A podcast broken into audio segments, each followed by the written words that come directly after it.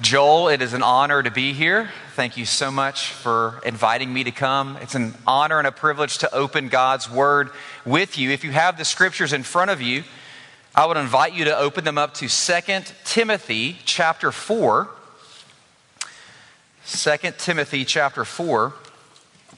And here we have a classic charge, classic parting words that the Apostle Paul is giving to Timothy. This is his final letter to his friend, the man that he mentored, a pastor in Ephesus.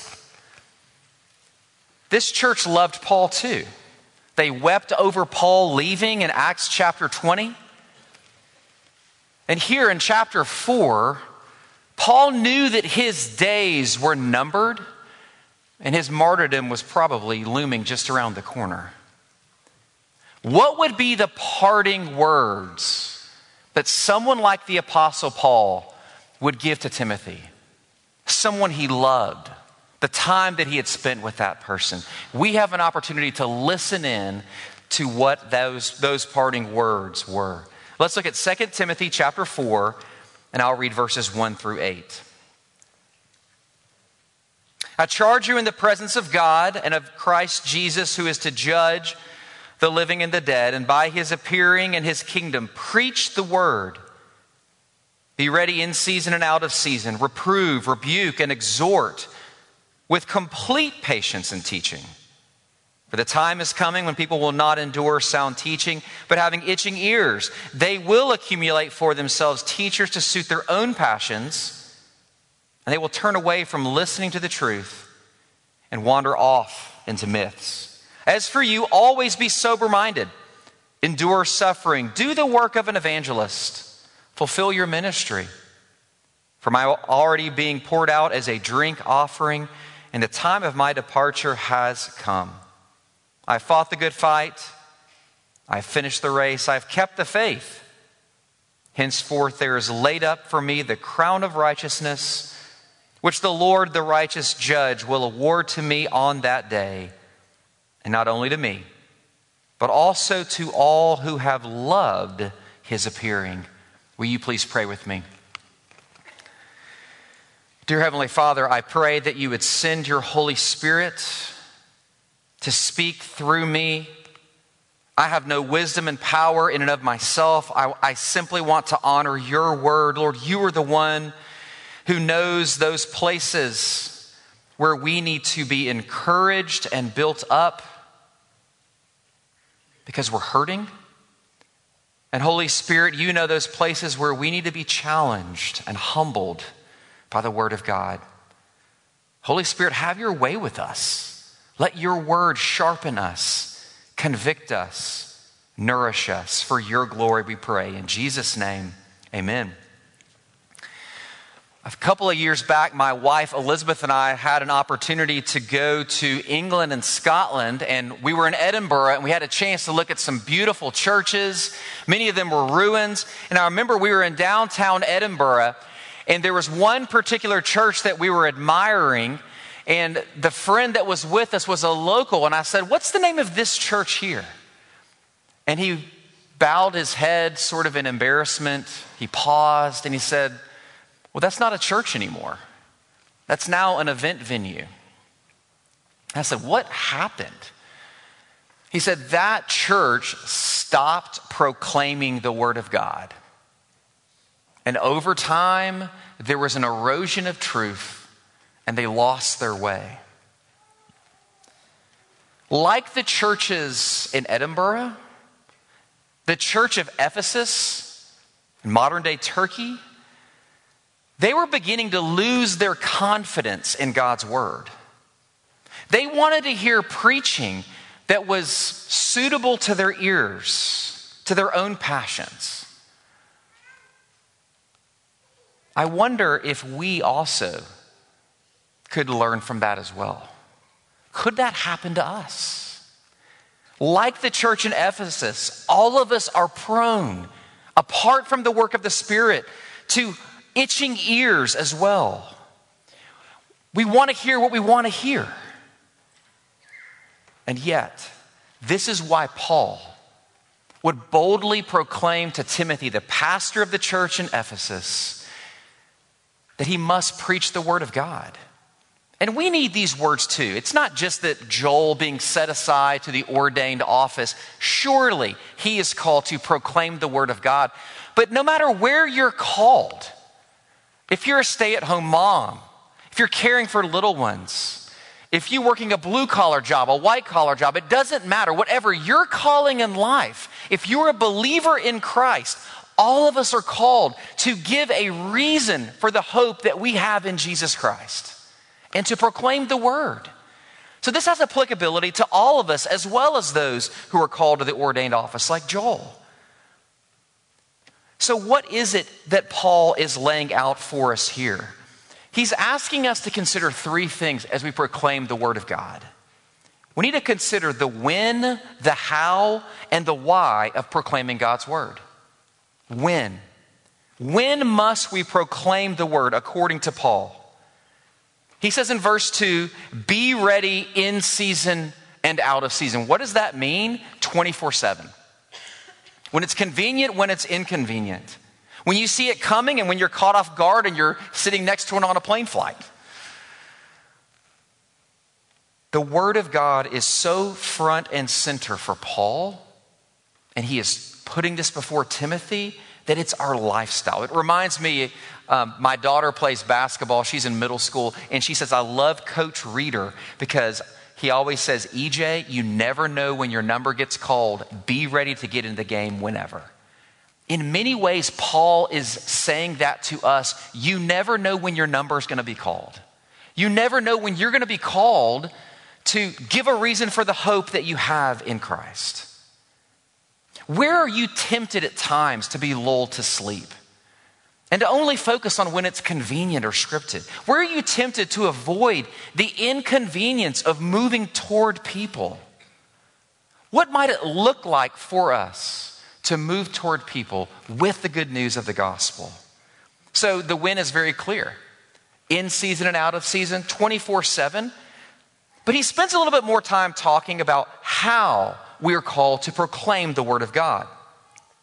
He highlights the manner of how we must proclaim the gospel in verses 2 and 5. He says this Preach the word, be ready in season and out of season, reprove, rebuke, and exhort with complete patience and teaching. And then in verse 5, as for you, always be sober minded, endure suffering, do the work of an evangelist, fulfill your ministry. If we're to proclaim the word of God in our living rooms, in our workplace, in our neighborhoods, in whatever we're called to do, it's going to require tremendous wisdom. Do you notice the, the descriptions that Paul gives to us? These imperatives of reproving, to rebuke, to exhort, and to teach.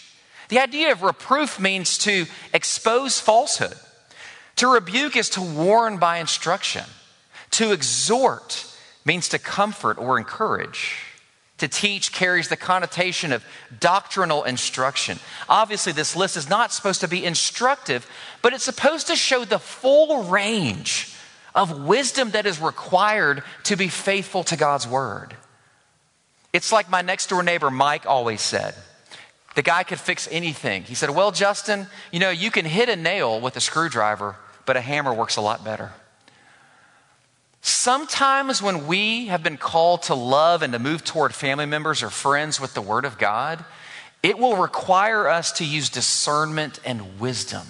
Does this person need encouragement? Do I need to ask really good questions? Or honestly, does she need to be challenged by what the scriptures say? Jesus perfectly held the tension of full of grace and truth. So must we. Proclaiming with wisdom means bringing the whole scriptures to the whole person. But also, we not only need wisdom, we also need sober mindedness. Did you see that in verse 5? This is the idea of clear judgment, a calmness, that you have your wits about you, that you're not reactive and all over the place. You're settled, you're focused, you're having a conversation. And notice it's also with complete patience. Now, since I don't really struggle with that, but I hear that there's people in churches that struggle with patience, I'm just to kind of move right on. Who of us here is patient? It is so hard to be patient. Particularly if you have family members or friends or coworkers and you're spending time with them, you want them to know Jesus or you want them to grow in their faith. I have been guilty at times, honestly, of pushing people a little too quickly because I am impatient apart from God's grace. So, Paul is reminding us in all that we're doing with this wisdom, with this sober mindedness, we have to be patient with people. They are not a project.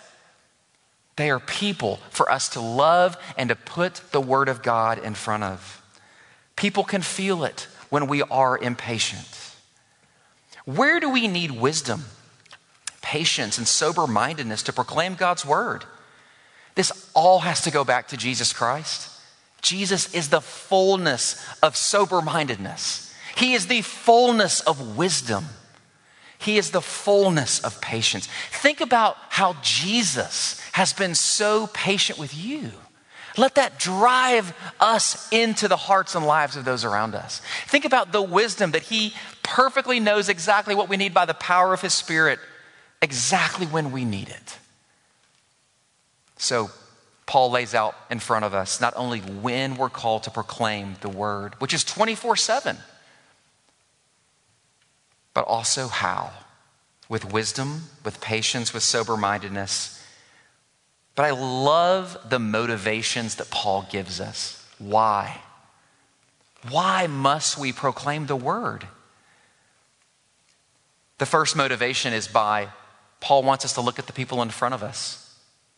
Look at the people that God has given to us. Look at those relationships. Specifically, he's talking about those people in verses 3 to 4 who are described in this way they will not endure sound teaching, having itching ears, turning away from listening to the truth, and wander off into myths. I can't help but think about Jesus only days before his suffering, looking at Jerusalem and saying, Oh, Jerusalem, how I long to gather you to myself. He looks at Jerusalem with a broken heart. They've rejected him. Can we look at the people around us and say, Oh, I long for them to know the hope of the resurrection? We have these itching ears and they need to hear Jesus. The need is great, even here in Matthews. People don't know Christ. And there are believers here who are still living in slavery and not in the freedom that Christ has already accomplished. They need us to move toward them and proclaim God's word. So we need to look in front of us.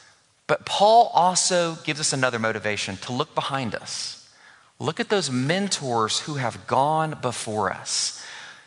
Remember how much Paul had invested in Timothy. There was a tight relationship. Three of Paul's 13 letters were written to the Ephesian church. Paul wants Timothy to follow his example. Be like me as I am like Christ to pass on what Paul had invested into him. Paul wants Timothy to be motivated to proclaim Jesus because of that great investment that he had made. Joel, many people have invested in you. Your amazing parents have been putting Jesus in front of you. The Lord has provided mentors in your entire life. Consider those who have gone before you, who have invested in you. And all of us have those mentors in our lives as well, don't we? We need to consider those who are behind us, who have poured into us. But that's simply not enough. Paul is urging us in verse 1 to look above, to look to Jesus Christ Look at verse 1. I charge you in the presence of God and of Christ Jesus, who is to judge the living and the dead, and by his appearing and his kingdom. It is all about him. It is all about looking to him. He is the object of everything that we are doing, he is the motivation. He is our drive. We want to we want to follow his example. We are trusting in his empowerment. We can keep going because Jesus has been the faithful one. We can keep going because these are His words, not our words. We can keep going because Jesus is the head of the church, not us. Because of Jesus, we are free to be faithful We are free to fail. We are free to try. We are free to work hard because we are, we are entrusting the work of God into His hands. This is not the last place or the last time that we find the church of Ephesus being mentioned. In the very last book of the Bible, the book of Revelation, the church of Ephesus, the very same church that Paul wrote this letter to, is also one of the churches that is mentioned. A church that was founded by Paul, pastored by Timothy, received these letters. But listen to what the Apostle John says about the church of Ephesus. I have this against you, Ephesian church. You have abandoned the love that you had at first. Remember from where you have fallen, repent, and do the works you did at first. If not, I will come to you and remove your lampstand from its place unless you repent. This church, with a celebrity pastor like Timothy pastoring it and Paul planting it, they had lost their first love. Never forget what it was like when we first received the good news of Jesus Christ. His love for us. Never forget the first time that your heart was gripped by the fact that in Christ you're fully forgiven and you bear those sins no more. That in Christ you are robed with Christ's righteousness, not your own. That God loves you and knows every hair on your head. That God will not leave you and he will not forsake you. That in Christ God will be faithful to complete the work of salvation that he began in you. This, my friends, this is what it means to never, ever forget our first love.